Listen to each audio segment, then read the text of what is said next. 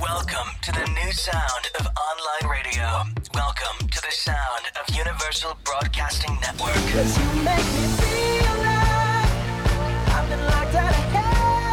mix of today's hits and hard to find favorites. Combined with the most entertaining and intriguing talk anywhere. This is your sound. This is the sound of Universal Broadcasting Network at ubnradio.com. She's passionate about telling stories of amazing women who are rocking the world and empowering women to live, love, and thrive. Here's your host, Catherine Gray. Hi, welcome to Live, Love, Thrive Women's Empowerment Hour, brought to you by 360karma.com. Happy to have you with us today. Hope you are following us uh, on Facebook and Instagram at My360Karma. And also, 360karma.com, of course, is. Uh, where you can find the events that we have coming up. We have events coming up to it that will empower women and help fund female entrepreneurs, and that's kind of what we're all about, as you know. Today, as always, we have on an amazing woman. She's a philanthropist, an activist, and also um, an advocate. Please give a warm welcome to Allison Gingold. Thank you for having me today. I Oh, you really bet. appreciate it. Hi, how are Hi, you? good. I know we were trying to coordinate getting live on Facebook, and, and all of a sudden we were on. like, hello. um, anyway, I'm so happy to have you on today. you. I, I I know appreciate it's in your DNA because you were sharing with me that your dad, uh, Bill Moran, Bill Moran, yeah. uh, was in has been in radio many many years, and Right. uh, but this is your first appearance on a radio show. this is so my first One. I'm excited. This I'm honored. Thank you. Yeah. And, you know, I want to talk about um, so many things with you. One is that, you know, we were talking about how a thousand people a day in the US alone Mm-hmm. have cardiac arrest mm-hmm. and only 10% survive Actually, less than that. less than 10%. percent mm-hmm. And we're going to talk about that and mm-hmm. how it affected how it affected your family and what you did to help make a change with this that could help prevent some of this. So this is huge and I want to talk about that. But first I think people want to know, you know, who is Allison and uh, you know, basically uh, I know you were born here in Los Angeles. Right. Um, like many of our uh, listeners, you were adopted, and um, what what was that journey like? Uh, uh, you were sharing with me. Obviously, you were adopted by a great family. Yeah, I have a, have a great So- family in the Valley. I grew up in the San Fernando Valley. Yeah. And um, uh, a great uh, middle America Jewish family. Um, and uh, I mean, I always had known that I was adopted from as a child uh, Mm-hmm. when I was a little, little kid. But um, when I was of age to go find out, I was in a, the time period of closed adoption. Uh, I think it changed in 73. Right. So um, you would have to advocate for yourself to find out uh, if it was available for you to find out if uh, who your birth parents were. So I didn't go looking until um, I was in college, Okay. and um, and then my birth mother had already put in some information in my records. I was adopted from Vista Del Mar. And uh, yeah, so we were able to connect, and um, I, I still talk to her today. So. Fantastic. That's great. Mm-hmm. Yeah. And and so you, obviously you're so happy that you you've got to find that out. I, I would think being adopted that that's a tough thing, not not knowing who your mother is. So. Well, I mean, been- really, my parents are the ones who raised me, for sure. Absolutely, But I mean, there's always questions about just like where did I come from? You know, like what was my medical journey? Where Yes. all those kinds of things, just like unanswered questions. Right. Um, And that helped put some closure. and- Exactly. yeah. and actually, it's, it's closure and and it creates like more openness because you're looking at all these other relatives and birth uh, people that you're related to.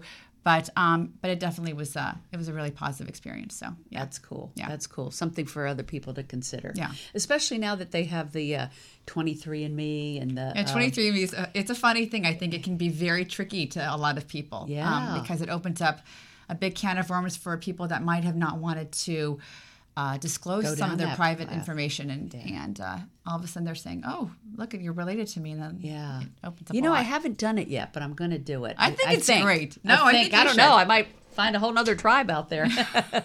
we might be related. you never know. uh, anything is possible. So, um, so growing up here in Los Angeles, uh, I know you had shared with me initially you were going to college as, in studying theater, Right. to be an actress, Right. The only one here in LA, Right, I know. I know. I I guess it's just something about growing up here that makes people want to be a part of the industry. Well, also because Yeah. my dad did an entertainment radio Sure, show. yeah. Um, I was exposed to it a lot. He took me to every single possible theater production I could have ever wanted to go to, Yeah. and um, it just it was really it was Yeah. really deep inside. So I I really get wanted to do that. that, but I vacillated because I also um, wanted to be a lawyer. I wanted to do something international. yeah, I was going to say you took this Yeah, big I really, I really went back and forth, and Yeah. and, and then I switched my major, and then um, even after I graduated college, um, I vacillated. I said, Yeah. should I just should I focus on theater or should I go to law school? So I went to law school. There's school. a disparity. well, listen, I mean, you could. There's a lot of. I think there's a lot of You Could worked closet on Law and Order. I actually that was the big thing in that time period. Yeah, I, right. I really want. I'm like I should just be on that show. so um, so But yeah. you decided to take the path of going to law school Right. Mm-hmm. and becoming a lawyer. Right. Um, but then you were sharing with me that, you know, pretty much right after that, you started having your children. Right. And you've had three. Four. Four. Four. Four. Okay. So, I've you four were busy. children. Yeah, I was really were busy. I yeah. had three back to back. Yeah.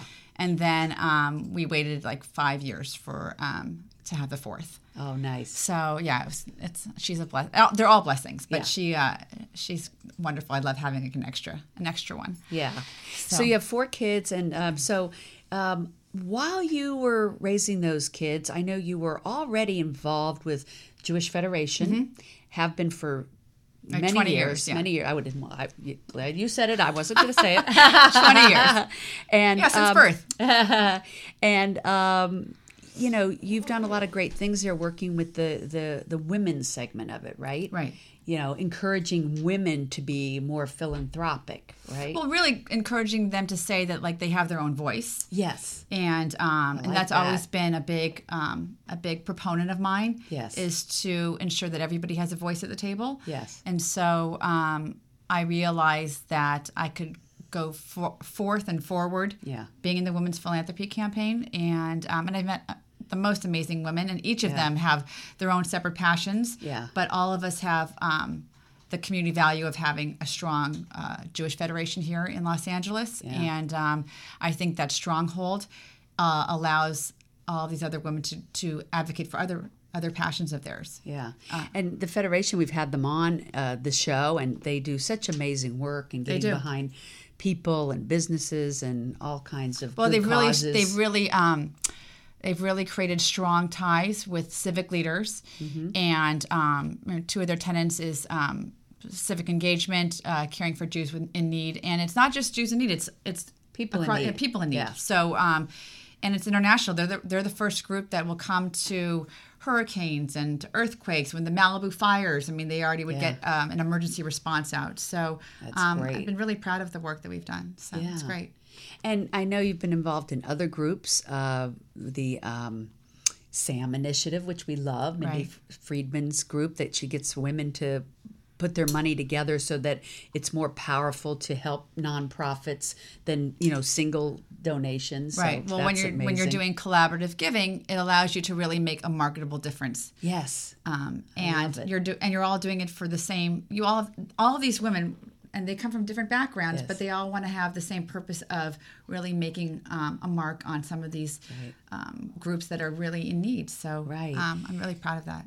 And then uh, there's no lack of things that you're doing here. You've been the president of University Women at AJU, American Jewish University, um, where I was so fortunate to get to speak recently. Yeah, that was What wonderful. great university. Thank you. Um, and and then also. Um, more recently, I think you told me you got involved with this women's collective about uh, women in, helping women in politics. Right. So, um, in response to how the election went, um, a lot of women um, had come together in Los Angeles and, and formed a women's collective, the Los Angeles Women's Collective, and that is putting um, not just our dollars and financial support, but our whole support to support uh, women candidates um, here and, and also across the nation. Oh, I love that. So, and we've been really successful. So, um, some of those women now we now they they just became into office. So Yeah. it's really exciting. I always say it- it's in my 360 Karma motto is about women helping women. Right. And there's nothing more powerful than women getting together with their minds and intent on something. Right. And they were intent and getting more women into office, and Right. look what's happened. Oh, it's just It's- it's, it's- phenomenal. And look how many women are running for president. It's how crazy, it's and wonderful is it's crazy. I mean, Yeah. Even I remember, I remember growing up, and you know, those used to be those questions like, "What do you want to be when you grow up?" And people would say, "I want to be president," but like you thought about being president, but that was like a small little wishful. But now it's actually a reality. It's pretty amazing to. So, Allison, are you announcing you're running for president? I am not. I am not. I was the other night uh, somewhere that uh, Marianne Williamson announced she's running for president On Monday night. and uh, we actually are going to a fundraiser this weekend for Kamala Harris. Yeah. And I just say there can't be enough female presidential candidates, and they're really good ones, and it's exciting. It's really exciting. Yeah. It's thrilling to see Yeah. that they feel like they they feel empowered enough. Yes. That they could have a voice and that they could have um, that they could actually make a difference uh, nationally and internationally. Yeah. Well, thanks to things like the collective that you're involved in. Yeah. You know, it really did take, I think, women supporting women to get them to feel empowered like that. Mm-hmm. I also think it was a catalyst that um, when you see so much divisiveness, it had to hit a point of divisiveness Yes. and disunity Yes. for people to say uh, this is not going to happen on my watch. Right, And I think also for moms that are raising, uh, there's a maternal instinct that like Yeah. you're not going to like do this to our children. Right. And uh, isn't it great that our generation can, ha- can make that impact uh, for the kids coming up? Yeah. You know, let's let's leave that legacy that we we created a uh, got rid of the disparity uh, between men and women in in all fields, Right. Uh, including politics. So. Uh, yeah, we'd like we'd like that to happen on our watch. Yes. Yeah. Um, so shifting a little bit, Yeah. uh, I want to talk about what we started the show with, which was about a thousand people a day in the U.S. have cardiac arrest. Oh my God. I think I'm going to cardiac arrest thinking about it. I mean, that is like a, staggering. uh, and only 10% survive. That's that's even scarier. Um, and apparently, you know, you had shared with me that your son Zach uh, was in Israel and and had a cardiac arrest. Right. And thank goodness survived it. Uh, and let's talk about how and why he survived it, Okay. and what you did as a result of this. So um, we went on this amazing uh, journey to Israel for my daughter's uh, bat mitzvah Mm-hmm. in 2009, in June of 2009. And was this birthright? It was not birthright. This Oh, is just a familial trip. Right. Um, we went with other families that Uh-huh. are national uh, around the United States. Mm-hmm. Each of each of those families had a bar mitzvah age child, Gotcha. and so we didn't know them going on the trip, and then we would go on tours every day. Mm-hmm. And so this is you know halfway through the trip, and um, my son had not been feeling well, and I really I just thought it was just like flu and Mm-hmm. the, the jet lag, the travel. He was 14 years old. Mm-hmm. I didn't really think anything of it. Right. Um, obviously, if we would have been home in, in LA, I would have been having him rest, but there wasn't an opportunity for that. Sure. So the day of her bat mitzvah, we were um, in Masada. They all had their bat mitzvah up in Masada. And then later that day, after a very long journey through the desert, we were visiting all these desert uh, places. We um, ended up in Eilat, which is the southernmost part, the beach community. And um, in the lobby of the hotel, he had um, had sudden cardiac arrest. oh my God. So it was really, it was, um, it, It- was, was quite this- surreal. was what brought it on? Does he have any type of No, he has no. He has no, At yeah. 14 years At 14 old. years old. So, um, but that happens. No, I mean, it can happen. You can have a lot of, a lot of people have genetic underlying Sure. problems and it doesn't, it doesn't manifest itself. Right. Um, and sometimes um, what ends up happening is it manifests itself as cardiac arrest and, um, and then that's it because of certain circumstances where they don't have the, the proper response. So he was lucky. They had Yeah, he's a blessing. yeah somebody that, He's a walking miracle. that so they had someone there that was able to So um, we had a there was a doctor on our um, on our tour. One of the other families um, was a doctor, and he immediately started CPR. But but um, what really got it, in, and of course I'm an advocate for CPR.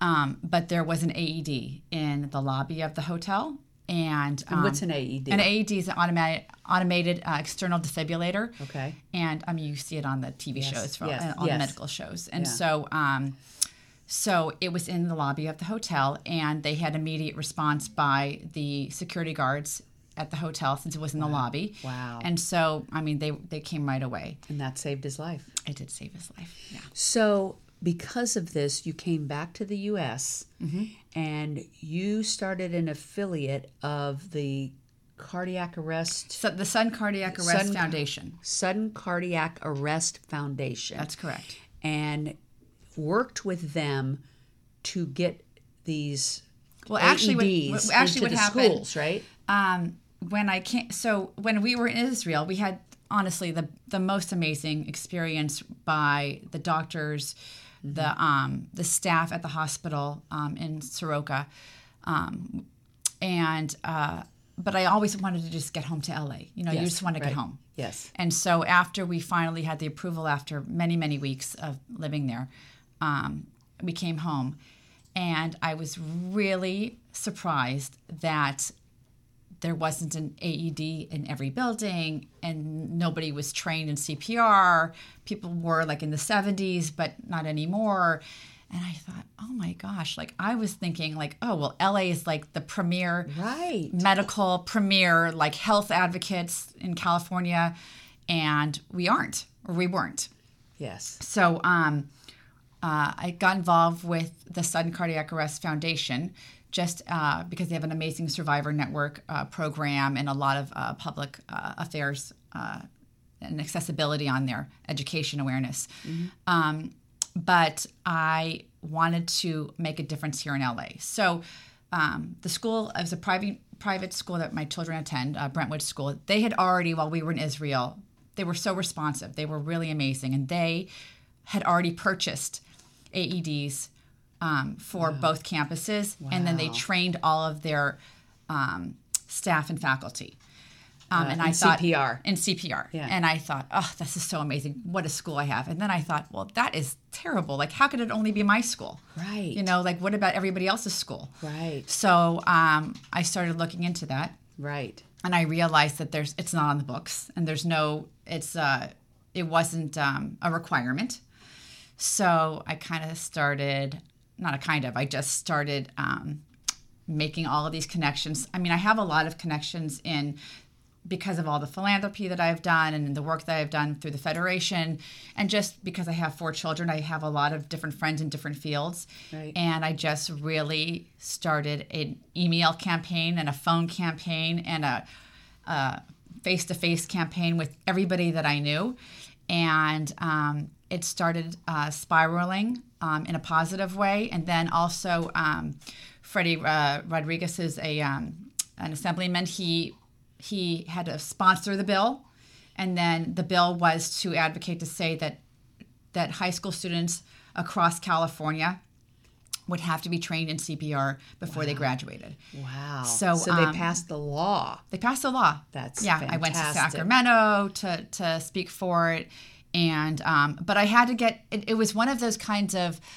Um, you need to get this person wants to hear that this person likes it and this, Right. it's one of those Yes. i'm not going to sign off on it unless this person does Right. and then when i started having support from the la city council from eric garcetti our mayor who's just an amazing leader here in LA. Um, and um, I had support from other people, uh, assemblymen. Then I had support from the board of But the, what I love about this is one person can make a difference. One person can make a so if you're out there and you have a cause, Right. you know, you can do what Allison did and get these council people on board and get the mayor on board Right. and make laws to implement these Right. things. Uh, what about the AEDs? Are they so the AEDs are still so there's each of these bills are their own subset. so? There's going to be a bill for that too. Yeah, so there's bills of a lot you. of things. There's bills um, that, have, that have passed recently in the past couple of years Mm-hmm. um, that I've advocated for that have to do with all the new buildings um, have to have an AED. I mean, it was already had originally it had in certain health um, clubs they have an AED. do you know how many lives you've saved? so that's how I mean that's that's I mean, that's what I really, wanted I'm to do. Right. I mean, you know, talk about a legacy. right. Thank you. Well, Yeah. I think it's just mean- important. It's not just me. I mean, there's No. other parents that have been out there with right me, like but those other parents are out there with you because you started it and that's great that they got behind you and i can tell you know it's a lot of work to like you said get everybody on board it's Right. politics It's politics. uh, but uh, But it was a it's a kind of it's politics that like I felt very um very positive because it wasn't like I was um I didn't have to to give anything negative and I wasn't trying to to bend my um my beliefs. You know, I really think that that's what uh, we're here on the planet for. Right. Is uh, we we get like a download, Mm-hmm. and it says this is what you need to do, and you either do it or you don't. Right. And so I think it's great. You got that download. You didn't just care about your child. You cared about all the children, right. and and you carried that torch. And Well, I felt like we were really blessed. We were blessed, and I felt and it was a I'm- responsibility that that like if Yeah. I, I'm blessed, I would like everybody else to have that opportunity. And I and I see that lawyer in you. That's what I think. That's what you yeah, it's know? coming in handy. It came in handy, that's for sure. Yeah, maybe the acting and the lawyer. Yeah. maybe that's where they both came together. That's right. That's right. Um, you know, I'd read another interesting statistic that just blew me away, and I happened to read it right after I spoke to you, oddly enough. Yeah. And it said one in 39 people will be assisted when they have a medical emergency on the street. Mm-hmm. Only one in 39 will a bystander help someone Well, that was part of who's in medical need. right. That was part of why what I was How advocating. sad is this? This is crazy. Well, because number one, it used to be um, mouth to mouth, Yes. and now it's hands only. So people were very reticent, especially in the '80s when there was a lot of uh, diseases and they didn't know how they were um, transferring from one person to another. They were very reticent about putting their mouth on someone else's mouth, Right. which is understandable. Yes. but um, but that was exactly what I was when I would advocate for this bill Yeah. is I said, you are training high school and middle school children who are very receptive still to wanting to have community with other people to create an adult community Right. that would be much more apt to respond to someone. Right.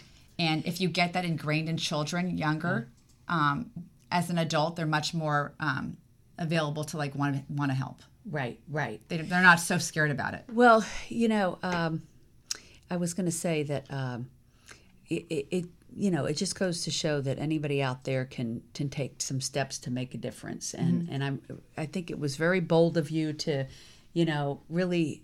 Yeah, I know it was a fight. I know it took Yeah. a lot of energy. And Well, I think of, it also for me. I think the hardest part was just the beginning, just to Yeah. just to really say my story out loud, which is our family story out loud. Yes. It was really difficult for Yeah. a long time. Right. I had to kind of share it and share it, and the personal journey to share became A much tragedy more comfortable. The tragedy is hard. hard, but Yes. it wasn't really a tragedy at the end. It was Right. a blessing, Yes. and um, once I shared it enough times, I was much more comfortable talking about it. right.